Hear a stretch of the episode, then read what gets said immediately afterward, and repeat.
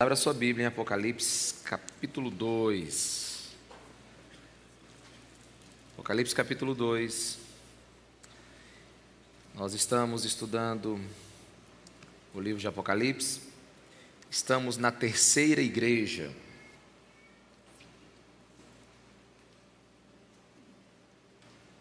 O Senhor Jesus revelou para João muitas coisas e entre elas incumbiu João de escrever três cartas no seu nome, sete cartas no seu nome para sete igrejas. Sete é o número da plenitude, ou seja, uma carta para todas as igrejas com uma mensagem total para nós. Domingo passado, estudamos sobre Esmirna, a igreja que, escolhendo sofrer, glorificou o nome de Jesus. E hoje, Vamos estudar a igreja de Pérgamo. Para isso eu queria que você me acompanhasse a partir do versículo 12, Apocalipse capítulo 2, versículo 12, que diz assim: Ao anjo da igreja em Pérgamo escreva: Essas são as palavras daquele que tem a espada afiada de dois gumes. Sei onde você vive, onde está o trono de Satanás. Contudo, você permanece fiel ao meu nome, não renunciou à sua fé em mim, nem mesmo quando Antipas, minha fiel testemunha, foi morto nessa cidade onde Satanás habita. No entanto, tenho contra você algumas coisas. Você tem aí pessoas que se apegam aos ensinos de Balaão, que ensinou Balaque a armar ciladas contra os israelitas e induziu-os a comer alimentos sacrificados a ídolos e a praticar imoralidade sexual. De igual modo, você tem também os que se apegam aos ensinos dos nicolaítas. Portanto, arrependa-se, se não virei em breve até você e lutarei contra eles com a espada da minha boca. Aquele que tem ouvidos, ouça o que o Espírito diz às igrejas. Ao vencedor darei um maná escondido. Também lhe darei uma pedra branca com um novo nome nela escrito, conhecida apenas por aquele que o recebe. Amém? Vamos pedir a graça do Senhor Jesus sobre nós. Senhor Jesus, vem com tua presença ainda mais sobre nós. Revela-nos a tua palavra, o teu coração. Espírito Santo, glorifica Jesus Cristo aqui nesse lugar. Que saiamos desse lugar tocados e ministrados pela tua santa palavra. Em nome de Jesus, amém. Amém. Bem, nós estamos agora a 112 quilômetros de Esmirna, a igreja que nós conversamos sobre ela domingo passado. E estamos na cidade de Pérgamo, no tempo uma linda cidade, que foi capital da Ásia por 400 anos. E, e Pérgamo, ela é muito famosa porque naquele tempo ela tinha a segunda maior biblioteca do mundo, com 200, mais de 200 mil pergaminhos. E, e Pérgamo também é uma cidade onde tem suntuosos templos, templos pagãos, templos para os outros deuses. E sobre essa carta, eu queria assim aproveitar esse momento e dizer assim que para mim esta carta, a terceira carta e a sétima carta, são as cartas que estão mais são mais contemporâneas, são as que mais se identificam, na minha opinião, com a igreja atual. Pérgamo é uma igreja muito parecida com a igreja que nós estamos vivendo agora. E quando falo igreja, fala de toda a igreja do Senhor nessa terra. Meus irmãos, não há dúvida de que estamos no período onde Jesus Cristo alcançou um nível de popularidade incrível, talvez o maior nível de popularidade na história. Jesus Cristo nunca foi tão famoso. Jesus Cristo nunca foi tão falado em tantos lugares. Jesus Cristo nunca entrou em tantos lugares. Mas essa não é uma boa notícia completa. Pois um Jesus que é popular no mundo liberal, um Jesus que é popular numa cultura, numa sociedade imoral, no mínimo, é um Jesus diluído. Numa sociedade onde não sabemos distinguir cristãos e não cristãos, às vezes, com base no seu estilo de vida, às vezes a gente entendeu alguma coisa errada de Jesus no meio desse caminho. É possível que a verdadeira teologia foi retirada e substituída pela religião do bom-estar, do bem-estar. Mas essa essa carta, ela é para nós hoje. Ela nunca foi tão importante para a igreja. Porque eu entendo que ela vai ser determinante para nós entendermos aqui o estado atual e como nós podemos nos defender no mundo de hoje. Porque para cada igreja do Apocalipse, Jesus dá a si mesmo um nome. E esse nome se aplica à necessidade desta igreja. E qual é o nome que Jesus dá a si mesmo para a igreja de Pérgamo? Ele diz: Essas são as palavras daquele que tem a espada afiada de dois gumes. Jesus está dizendo aqui: Eu sou a espada. Jesus está dizendo assim, e aí, quando Jesus cita que ele é a espada, ele está dizendo assim, que ele é a verdade, que da sua boca procede a verdade. A igreja de Pérgamo estava sofrendo de profundos desvios morais e estava com problemas no seu caráter. E eles necessitavam de um instrumento que separasse o que era falso do que era verdadeiro. E esse instrumento é a espada de Jesus, a palavra de Jesus. Ele vem e separa na massa cinzenta que temos ou que a igreja tem de dificuldade de saber o que é verdade e o que é mentira, vem a espada de Jesus e separa. Vem a espada de Jesus e diz o que é verdade, o que é mentira, o que é moral, o que é imoral. E essa espada vai vir hoje sobre nós no nome de Jesus. E vai nos ensinar a separar o que é de Deus do que não é de Deus. E essa verdade, às vezes, ela gera açoites em nossa consciência e nos fere. Por isso existem muitos que não querem ou evitam a palavra de Jesus, pois a verdadeira palavra de Jesus, ela vai machucar a nossa consciência com a verdade. Jesus diz assim: Eu sou aquele que tem a espada de dois gumes. E é interessante que talvez o livro de Apocalipse ele tenha muitas simbologias que a gente não entenda. Mas para a igreja de Pérgamo, para os gregos naquele tempo, eles entendiam muito bem. Quando se falava da espada de dois gumes, eles ligavam a espada que ficava com o procônsul, ou seja, aquele que tinha autoridade para dizer as coisas como elas são. Aquele que tinha autoridade para determinar, inclusive, vida ou morte. Então, Jesus, quando falou isso para a igreja de Pérgamo, ela entendeu muito bem. Chegou a espada que vai dizer como as coisas são. Quantos me entendem, diga amém. E ele também diz no versículo 13: Sei onde vocês estão vocês moram onde o trono de Satanás foi colocado. Bem, não tinha um trono em adoração a Satanás. Mas Jesus sabia que Pérgamo era uma cidade extremamente idólatra. Né? E o trono de Satanás é possível que essa expressão está sendo usada por causa de toda a idolatria que existia em Pérgamo, sabe? Tinha templos de Zeus, templo do imperador, é, adoração a, a Asclépio, que era o deus grego da cura, que tinha o símbolo da serpente. Literalmente, Pérgamo era uma cidade onde a idolatria colocou o seu trono, onde a mentira reinava, onde a igreja precisava ser luz em torno de grandes trevas. Pérgamo, inclusive, tinha um panteão sabe, é um lugar onde é adorado vários deuses. E a igreja estava completamente rodeada de mentira, idolatria e confusão.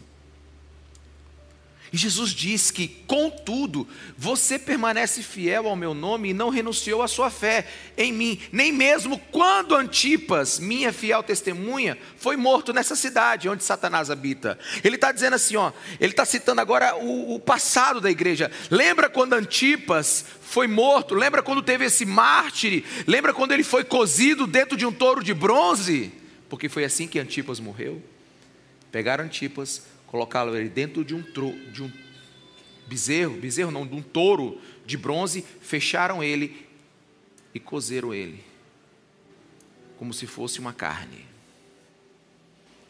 E ele não negou o nome de Jesus. Essa era a igreja naquele tempo. Jesus está citando o passado da igreja e está dizendo assim: vocês foram fortes. Jesus está elogiando. Isso fica claro que no tempo de perseguição, a igreja resistiu bravamente. A igreja foi fiel, não negou o nome de Jesus. Só que agora Jesus cita no versículo 14 a, situa a situação da igreja agora, nesse momento. E ele começa com uma, uma expressão muito séria. No entanto, todavia, entretanto, ou seja, não era para estar assim, mas está. Tenho contra você algumas coisas. Você tem aí pessoas que se apegam aos ensinos de Balaão e pessoas que ouvem os nicolaítas. Os nicolaítas são aqueles que tornaram a igreja suscetível à libertinagem, ao cristianismo sem moral, sem princípios, sabe? Um cristianismo completamente é, sem uma, uma, uma, uma, é, uma mistura com outros deuses, sem uma exigência liberal, sem o imperativo do evangelho. Os nicolaítas queriam o sincretismo religioso, o politeísmo. E, esse, e ele, Jesus disse que essa igreja caiu nessa conversa. Mas ela caiu mesmo, foi na conversa de Balaão. E por causa de Balaão, ela, ela entrou na idolatria e na imoralidade. E aqui a gente começa a entender a carta. Você vai sair daqui ou ouvindo Balaão ou ouvindo o Espírito Santo de Deus. Porque a igreja lá foi fiel à perseguição, mas não foi, não resistiu à astúcia dos ensinos de Balaão. E quando Jesus cita isso, eu até conversei agora pela manhã, a gente tem que, que fazer um resumo de três capítulos imensos de números, né? Mas a gente vai tentar aqui, que é de números 22 ao número 25. Então, mas o quem é Balaão? O que, que, que esses ensinos de Balaão foram? Balaão naquele tempo era um profeta que tinha muita credibilidade. Ele falava muitas coisas certas, tinha respeito à autoridade. Balaão era um profeta de Israel. Contudo, Balaão era um profeta corrompível, comprado, comprável. Um profeta que se vendia, um profeta que gostava de dinheiro um profeta que falava da parte de Deus, mas quando o dinheiro entrava, ele falava do jeito que a pessoa queria. E esse é um dos maiores perigos da igreja desde a sua fundação. Pessoas que falam da parte de Deus, mas em seu discurso também tem distorções absurdas Pessoas que falam do interesse de Deus, mas falam do seu próprio interesse. Então é possível sim termos profetas que falem da parte de Deus, mas também falem contra Deus. E Balaão foi um desses.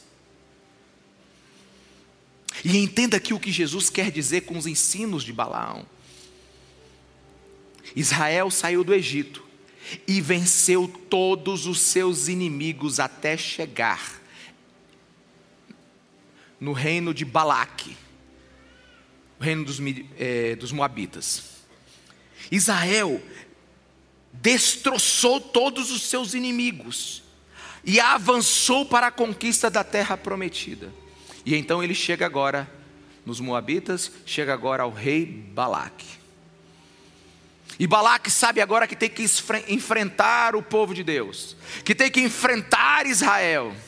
Ele sabe que ele saiu do, que Israel saiu do Egito, que o mar se abriu. Ele sabe que nenhum inimigo parou Israel, todos foram vencidos. E ele sabendo que não venceria, ou tendo muito medo de ir direto contra Israel numa luta, ele busca alternativas. Então ele lembra e conhece Balaão.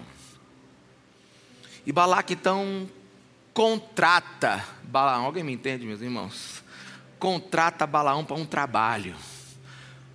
Contrata Balaão para amaldiçoar o povo de Deus. E para a gente de, de resumir a história aqui logo, Balaão tenta por várias vezes e não consegue. Toda vez que ele ia mal dizer o povo de Deus, o Espírito Santo de Deus via sobre ele e ele abençoava o povo de Deus. Então Balaão disse para Balaque: não tem jeito, o que Deus abençoou, ninguém amaldiçoa. Aquilo que Deus decidiu que Ele vai abençoar, ninguém pode abençoar. Depois você leia. Então Balaque dobra o preço. E Balaão então tem uma, uma ideia. Eu quero te ensinar como é que você pode vencer o povo de Deus. E é aqui que a reviravolta acontece.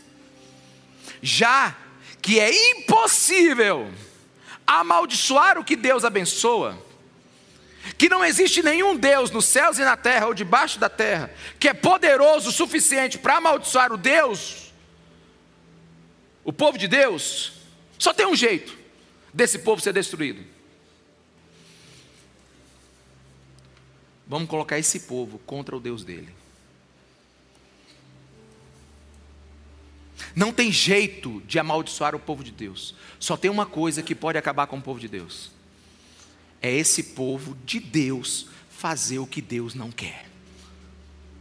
Então, Balaão fala para Balaque: olha o seguinte, não vai com soldados enfrentar o povo de Deus. Não dá para você vencer. Mas tem uma coisa que você pode fazer, Balaque. Só tem um jeito de destruir o povo de Deus. Vamos fazer eles pecarem. A única coisa que pode destruir o povo de Deus é o pecado. Então o plano é o seguinte: em vez de você lutar contra o povo de Deus, não envie soldados. Em vez de você enfrentá-los com lança, não envie lanças. Não vá para o confronto direto. Vamos tentar desviá-los. Em vez de lutar, seduza-os. Então, Balaque, ouvindo a astúcia de Balaão, ele monta tendas com lindas mulheres servindo comidas consagradas aos outros deuses. E em vez de espada e lança, Balaque oferece ao povo de Deus comida e cama.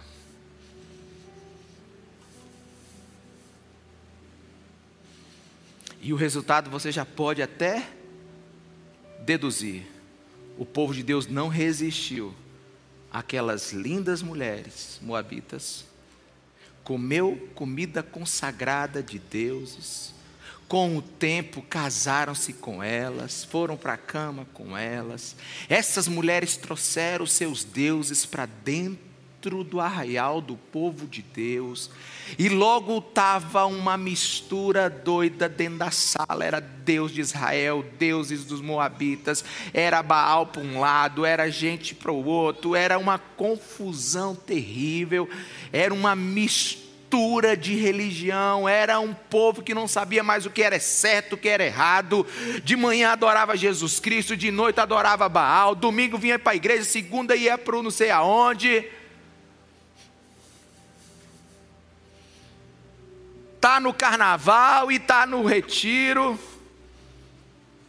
Como diz o velho Twitter que ficou famoso nas redes sociais há muitos anos atrás, há um tempo atrás, é, sexta-feira uma festa, sábado eu fiquei um pouco tonto e domingo para trazer equilíbrio fui para a igreja, né? A gente precisa ser, né, bem tranquilo. Quando uma pessoa entende isso, é porque ela caiu nas ciladas de Balaão. Israel havia, meus irmãos, Israel havia segurado a onda durante 40 anos do deserto, passando por cima de todo mundo. Mas Balaão diz: não enfrente, porque quem enfrenta perde. Então não vá para a batalha. Seduza com carneiro assado e com um sorriso bonito. Alguém está me entendendo aqui, meu irmão? Precisa ser mais, mais direto. Ou vocês estão entendendo? Estão entendendo, irmão? Eles não foram vencidos por oposição, igreja. Foram vencidos por sedução. Balaão instrui Balaque: não mande um grande exército, mande sedutores prazeres. A intenção não foi destruir, foi infiltrar, é, é explodir de dentro para fora. Sabe? Israel venceu todos os povos que quiseram lutar contra ele. E perdeu para o povo que quis agradá-lo. Quantos estão me entendendo, meus irmãos? Perdeu para quem quis agradá-lo. Quando a mesa foi montada, Israel baixou a guarda. Sabe, o tombo não veio por lança, por espada, por luta. O tombo veio por rosto bonito e perfumado. Sabe, aqui eu queria que você mudasse a sua visão sobre o diabo.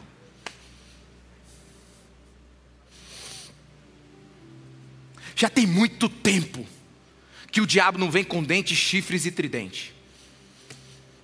Já tem muito tempo que o diabo não vem com uma coisa feia, meus irmãos.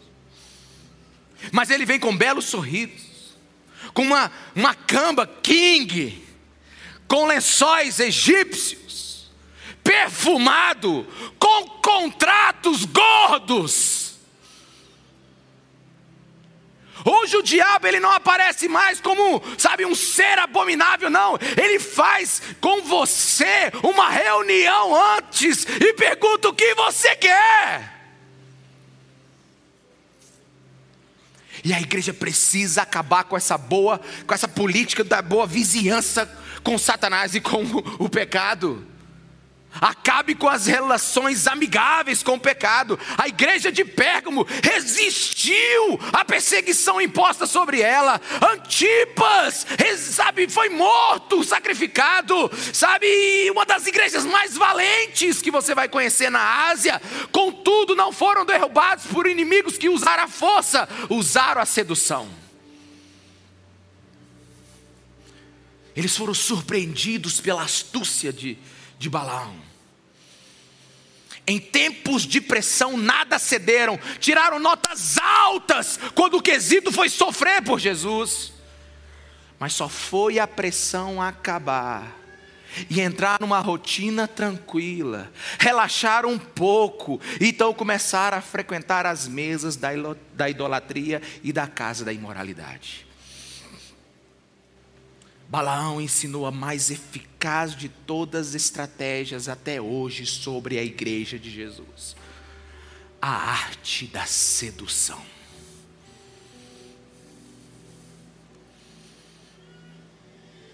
Balaque, não vá enfrentá-los, aprenda a esperar. Não corra para atacá-los, monte uma armadilha. Balaque, olha, tem uma atitude desinteressada. Não, não, não deixe perceber que você quer algumas coisas deles, só descubra o que eles querem. Outra coisa, Balaque, fala para o pessoal, não esqueça de sorrir. Tem que sorrir, todo mundo sorrindo. Tem que ser sorriso para todo mundo, tem que dizer que está tudo bem, que é, é, é coisa boa. Nada como um lindo sorriso, Balaque, para criar um momento de aproximação. E depois, desperte o desejo, porque despertando o desejo, desperta a traição. E não obrigue, não, não obrigue, ó, esse negócio de obrigar acabou. Simplesmente ofereça, faça boas sugestões. Vai devagarzinho, não deixa a coisa ficar assim muito, não vá no embate, não, não, não briga, só atraia. Quantos me entendem? Diga amém, meus irmãos. A filha de Billy Graham,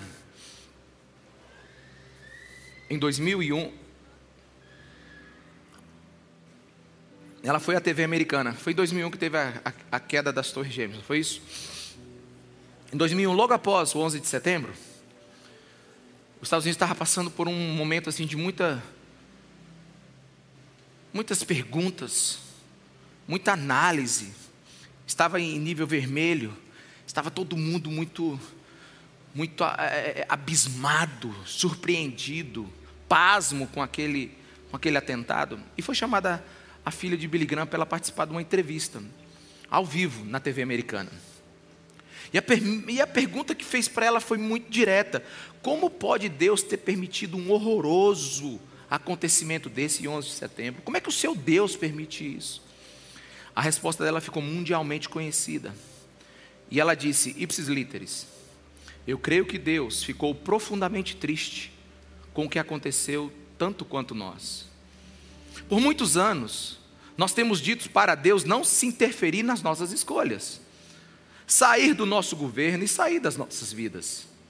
Sendo um cavaleiro como Deus é, e creio que Ele calmamente nos deixou, como podemos esperar que Deus nos dê a sua bênção e sua proteção se nós exigimos que Ele não se envolva mais conosco?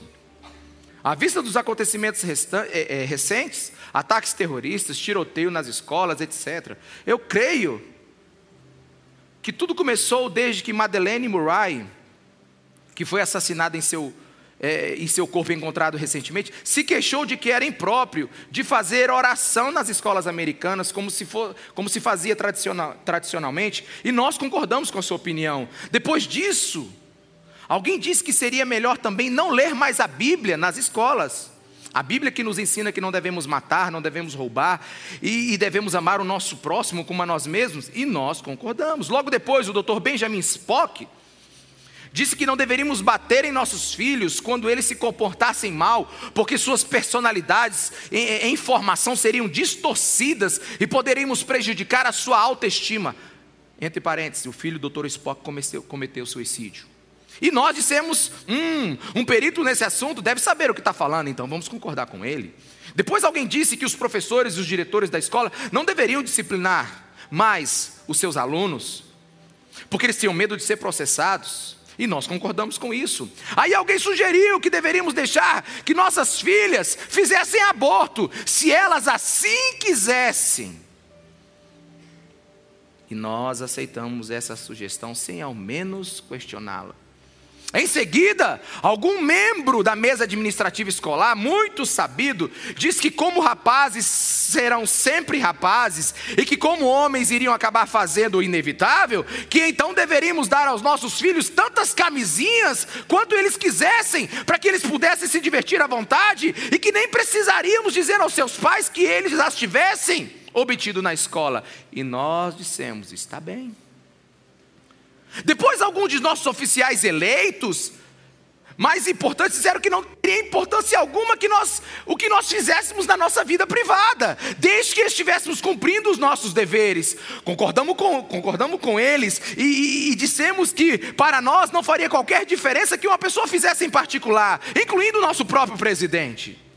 Então alguém sugeriu que imprimíssemos revistas com fotografias de mulheres nuas e disséssemos que isto é uma coisa sadia, é uma arte, é uma apreciação natural do corpo feminino. E aí nós concordamos e não falamos nada. Depois outra pessoa foi mais longe e publicou foto de crianças nuas e nós não falamos nada. E então, em nome da liberdade, permitimos a imoralidade entrar em vários lugares. E a indústria de entretenimento então disse: vamos fazer shows de TV e filmes que promovam profanação, violência e sexo ilícito. Vamos gravar música que estimule o estupro, sexo, drogas, assassinato, suicídio, temas satânicos, porque nós somos uma sociedade livre.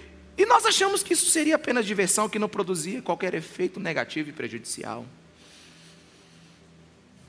Agora, nós estamos nos perguntando por que nossos filhos não têm consciência e por que não sabem distinguir entre o bem e o mal, o certo e o errado. Por que não lhes incomoda matar pessoas estranhas, ou seus próprios colegas de classes, ou a si mesmos? Provavelmente, se nós analisarmos tudo isso seriamente, é, seriamente iremos facilmente comp com, compreender. Nós escolhemos exatamente aquilo que semeamos. E ela termina, é triste. Como as pessoas simplesmente culpam Deus e não entendem que porque o mundo está indo a passos largos para o inferno. É triste como cremos em tudo que os jornais e a TV dizem, mas duvidamos do que a Bíblia nos diz. É triste como todo mundo quer ir para o céu, desde que não precise crer, nem pensar ou dizer qualquer coisa que a Bíblia ensine. É triste como alguém diz, eu creio em Deus, mas ainda segue Satanás, que por sinal também crê em Deus. É engraçado como somos rápidos para julgar, mas não queremos ser julgados. Essa foi a resposta dela. Esse é o plano de Balaão. Esse é o plano de Balaão. Sabe, e Balaão continua falando para a sua igreja. Para que ficar falando de Jesus em todo lugar? Isso é desagradável. Seja polido. Seja uma pessoa, não seja tão intruso, não seja assim uma pessoa tão, tão inconveniente. Para com esse negócio de falar de Jesus para todo lado. Para que esse exagero? É só uma dose. Quando é de uma dose que nasce o alcoólatra. Problema é esse? Para com isso, pastor. Você está sendo muito rígido. É só uma festa, é só um show. Eu não vou fazer nada mesmo, não. É só assim. Deixa eu te falar: na história da igreja está comprovado, meus irmãos, que é mais fácil ser fiel em tempo de perseguição do que em tempos de conforto.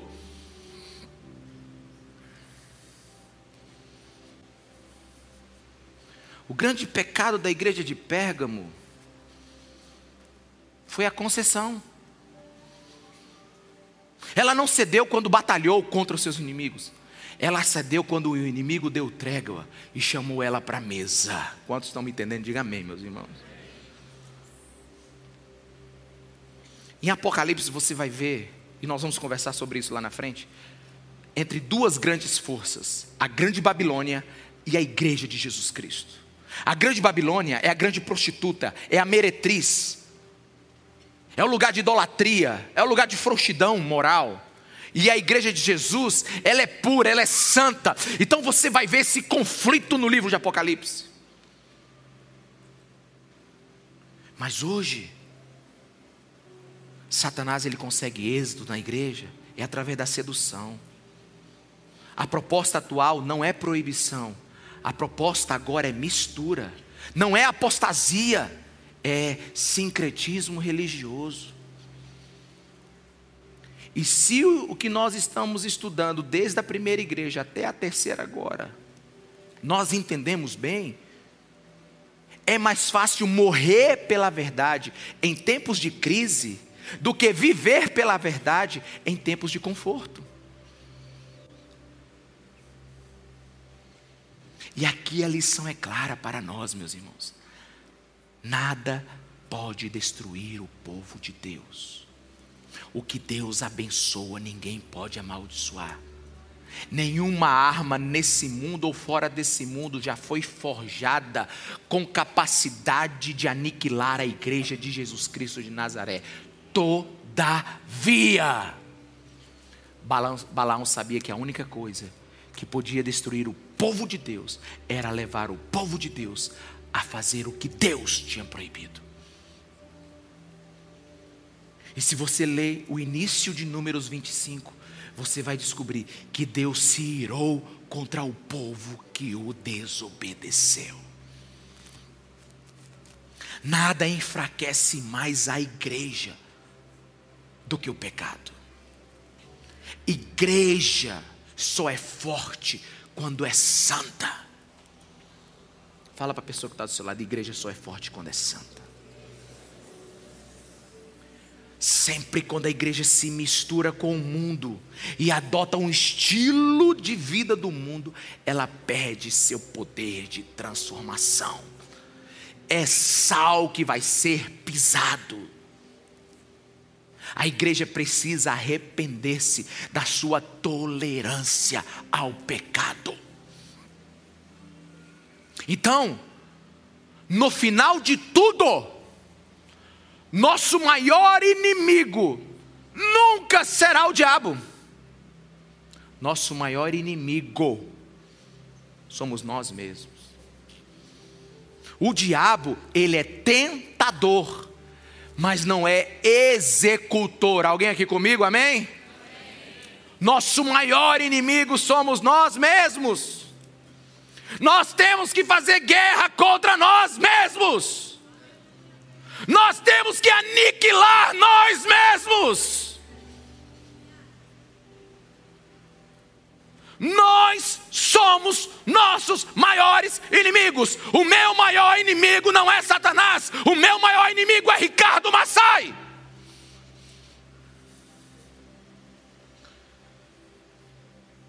Porque o que Deus abençoa, ninguém amaldiçoa. Onde a mão de Deus está, ninguém pode tocar. A igreja não vai ser destruída por nenhum feitiço, a igreja não vai ser destruída por nenhum ataque dos infernos. É os infernos que não prevalecerão sobre a igreja de Jesus. Mas a igreja hoje está capengando, está rastejando, porque ela tem mal, matado a si mesmo, procurando outros deuses e vivendo imoralidade porque ela foi seduzida, porque ela está comendo, comendo na mesa de Balaão, porque ela está sentindo o gostinho do sucesso e do prazer, porque ela não está mais na guerra para sobreviver no deserto, agora ela está na tenda da imoralidade e fazendo contrato com Balaque, o prefeito da cidade.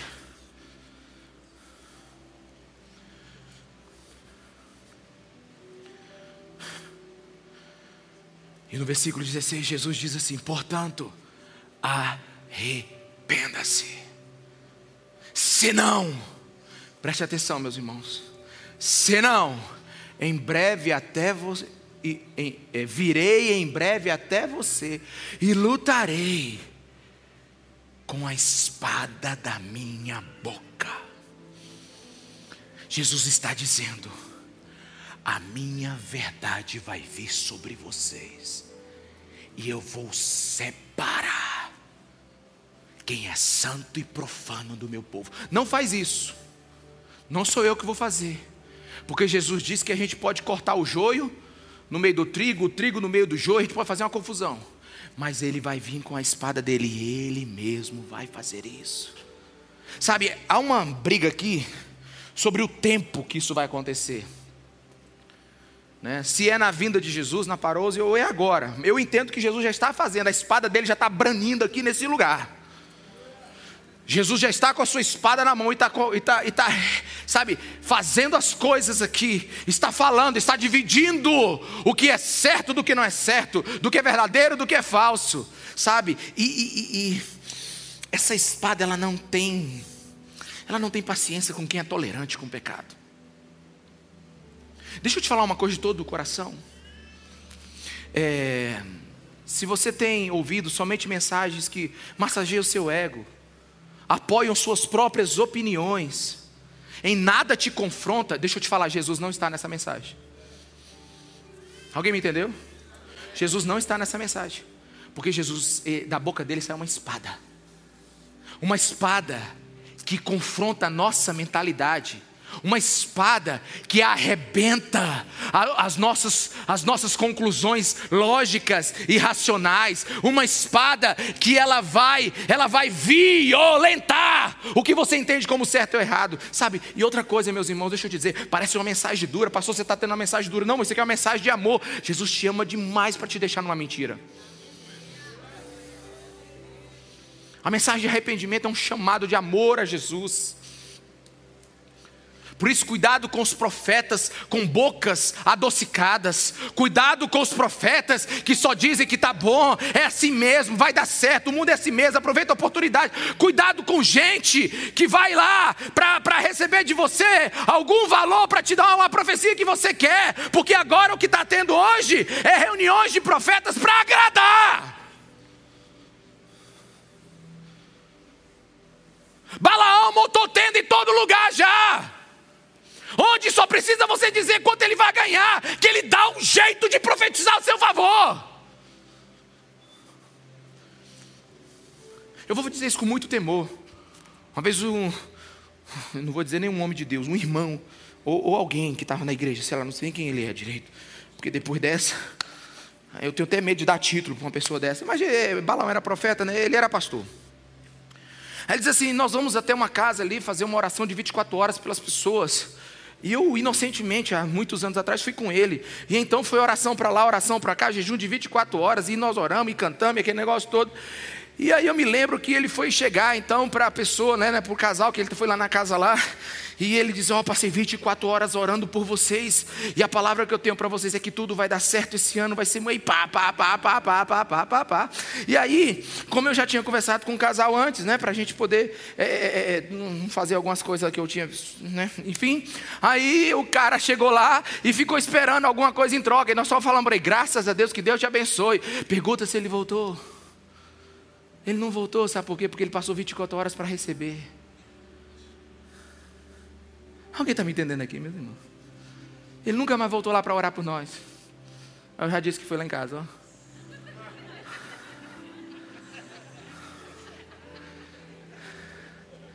É, nunca mais voltou. Sabe por quê? Porque ele estava lá para receber. Ele estava para falar lá coisas que eu gostava ou coisa que a nossa família ia gostar. Meus irmãos, eu não tenho um pingo de temor do que eu estou falando aqui agora. Temor tem que ter ele por estar, tá, estar vendendo profecia por aí. Foi o tempo que eu tinha medo de falar de gente aí de pilantra espiritual. Deixa eu te falar, nunca se levantou tanto balaão no nosso meio. Gente que vai falar e vai te seduzir. Você sabe, deixa eu te falar uma coisa, pastor, mas eu preciso tanto de uma palavra, eu preciso de uma palavra iluminada. Deixa eu te falar, sabe onde é que Jesus brilha mais? É nas trevas do seu coração em pecado. Alguém está me entendendo aqui, meus irmãos? Não estou entendendo, está entendendo sim. No dia que você se arrepender, Ele vai no mais obscuro do seu coração e vai brilhar como o sol. Vai te tirar dessa vida mentirosa Pastor, esses dias você está muito, você está muito assim, agoniado. Não estou agoniado, irmão, sabe? Eu estou é, é, é, é, preocupado, porque que, quem não queria estar tá pregando Apocalipse era eu, porque eu não sei o que, eu vou pregar na, né, no domingo que vem, porque eu não me preparei para pregar Apocalipse. Eu só estou debaixo de uma palavra de Deus e eu estou vendo que eu só estou minha, sabe? Esses dias chegaram para mim assim. Essa semana foi uma semana muito maravilhosa. Mas irmãos chegaram assim, pastor, o senhor está dizendo que eu, tinha que abraçar o sofrimento. Esmirna abraçou o sofrimento. Esmirna teve que tomar decisões para sofrer. Pastor, eu, eu não trabalho certinho, não, mas se eu não trabalhar certinho, eu vou ser demitido. Se eu sou demitido, minha família vai passar necessidade. Pastor, eu devo passar necessidade, irmão, o problema é teu. Eu não falei assim que o problema era dele. Eu só falei assim, irmão, eu não posso decidir por você. Está certo ou errado? Ele está errado. Então, é, mas, pastor, não, mas não tem outro jeito. Eu digo, então tá, então continua errado. Ele disse, não, pastor, não resolveu. Eu digo, não, irmão, eu não posso resolver. Porque a espada, quando vem, ela não pergunta: Oi, tudo bem? Quando a espada vem, ela só separa e você descobre o que é certo do que é errado. E aí você tem que decidir qual lado você vai ficar porque ela separa juntas e medulas, ela separa pensamentos e ela separa o que Deus fala, ela separa a alma do homem daquilo que o Espírito diz. Quantos estão me, estão me entendendo? Diga amém. Então Deus está fazendo isso nesse tempo e a responsabilidade de sofrer o dano é sua, porque Jesus vai vir. Ou você quer enfrentar Ele no dia final, ou você continua brincando com a palavra que Ele está ministrando hoje. Ah, pastor Ricardo, mas eu acho que eu estou fazendo as coisas certas. Deixa eu te falar com todo o meu coração aqui. Não é você quem diz o que é certo, o que é errado. Não é você quem diz o que é pecado, o que não é. É a espada. É a palavra. Nós não somos autoridade, meus irmãos, para dizer o que é certo ou errado. Nós não somos o eixo moral da nossa vida.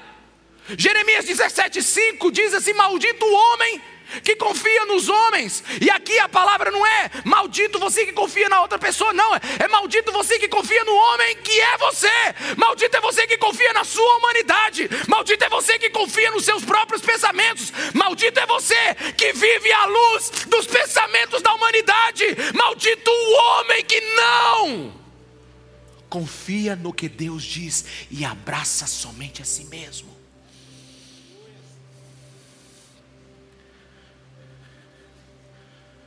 Cuidado. Cuidado, porque você pode estar vivendo uma grande mentira. Porque você foi seduzido. Porque a verdade nem sempre é aquilo que funciona. A verdade nem sempre é o que todos fazem. A verdade nem sempre é aquilo que te faz se sentir bem. A verdade nem sempre é o que lhe prosperou. A verdade nem sempre é o que foi decidido por lei, o que foi decidido por voto. Tem muita coisa que foi instituída por aí, que é uma grande mentira, e está passando como verdade no nosso meio, e a espada de Jesus está branindo um para o lado e para o outro. E a Bíblia diz que ela, ela é eficaz, ela é viva. E quando o pessoal lá de Esmirna ouviu que Jesus Cristo iria descer na igreja com uma espada na sua boca, eles sabiam que a espada era machaira, é a espada do, do procônsul, era a espada que determinada vida ou morte. Eles estavam sabendo quem estava falando. É a menor definição de Jesus Cristo em todas as igrejas. Sabe por quê? Porque quando o assunto é certo ou errado, Jesus só diz sim ou não. Alguém está aqui, meus irmãos? Não precisa ficar se explicando. Ô oh, meu irmão, olha, deixa eu te falar de todo o meu coração. Há um tempo atrás eu ficava questionando como é que eu vou falar isso para o irmão, vai ser tão ruim para ele. Não, eu já não, eu não tento convencer mais ninguém. Eu só leio a Bíblia e deixo a espada cumprir. Jesus ele não vai dizer assim, oh, nossa, está tão difícil para você né, se encaixar nesse mundo. Não, Jesus vai dizer assim, você está errado e você está certo. É curta e afiada. A palavra de Deus é arma de justiça. E o julgamento de Jesus é verdadeiro. Sabe, eu estou assistindo um seriado onde ele dão nomes às espadas. Cumpridora de promessa, agulha e tantas outras. Se eu pudesse dar um nome para a espada de Jesus, seria aquela que revela o mais íntimo do coração. Porque ela penetra dentro de você. Ela está falando com você. E ele termina: aquele que tem ouvidos, ouça o que o Espírito diz às igrejas. Ao vencedor darei o maná escondido. Também lhe darei uma pedra branca com um novo nome nela escrito, conhecido apenas por aqueles que o recebem. Mais uma vez, a simbologia de Apocalipse não era completamente é, desconhecida para os gregos, para a igreja de Pérgamo. O maná escondido, diz a tradução hebraica, que era aquele que estava dentro da arca e agora está escondido em algum lugar que será manifesto quando Jesus Cristo voltar. É uma tradição. A pedra, alguns sustentam que era aquela que era colocada sobre um julgamento uma pessoa e a pedra era branca ou a pedra era preta. Se a pedra fosse escura, a pessoa seria condenada, se fosse branca, a pessoa estaria livre. E se alguém a acusasse fora do tribunal desse crime, ela tiraria a pedra do bolso e lá estaria o nome dela inscrito, e ela então poderia andar livre por onde ela estiver. Tem várias traduções, várias interpretações. Eis a que eu acredito que a pedra branca era é um convite para um grande casamento. É um convite para uma grande festa, uma festa VIP. Porque naquele tempo também, quem tinha algumas festas que só algumas pessoas entravam. E para elas entrar nessa festa, precisava de uma pedra branca com o nome delas. Eis o que eu creio. E a simbologia que eu acho que está apontando esse versículo de Apocalipse. Que aqueles que forem fiéis ao vencedor, aquele que viver segundo a vontade de Deus, Jesus entregará uma pedra com o um nome que só ele sabe, a pedra da intimidade. E ele então poderá entrar na mesa do banquete que só a pedra lhe dá direito. Então ele comerá do pão da vida, do, do, da árvore da vida, do fruto da eternidade. Ele comerá do pão da presença para o resto da vida. Mas somente o vencedor